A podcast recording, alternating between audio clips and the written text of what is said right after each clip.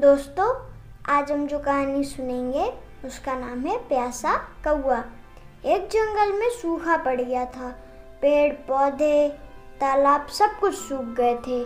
अब उस जंगल में कुछ भी नहीं बचा था। सारे जानवर प्यास के लिए तड़प रहे थे। उसी जंगल में एक कौआ था, वो भी प्यास के लिए तड़प रहा था।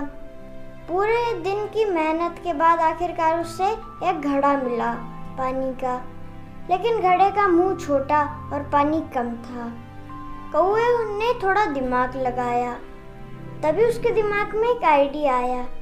उसने पास में पड़े कंकड़ों को उठाया और घड़े में डालना शुरू कर दिया। धीरे धीरे पानी ऊपर आने लगा। इससे उसके प्रयासों में और भी तेज़ी आ गई। कौआ और डालता रहा कंकड़। आखिरकार पानी खूब ऊपर आ गया। कौए ने पानी पिया अपनी प्यास बुझाई और वहाँ से चला गया। तो दोस्तों इस कहानी से ये हमें शिक्षा मिलती है कि हमें हमेशा प्रयास करते रहना चाहिए। एक न एक दिन हमें सफलता ज़रूर मिलेगी।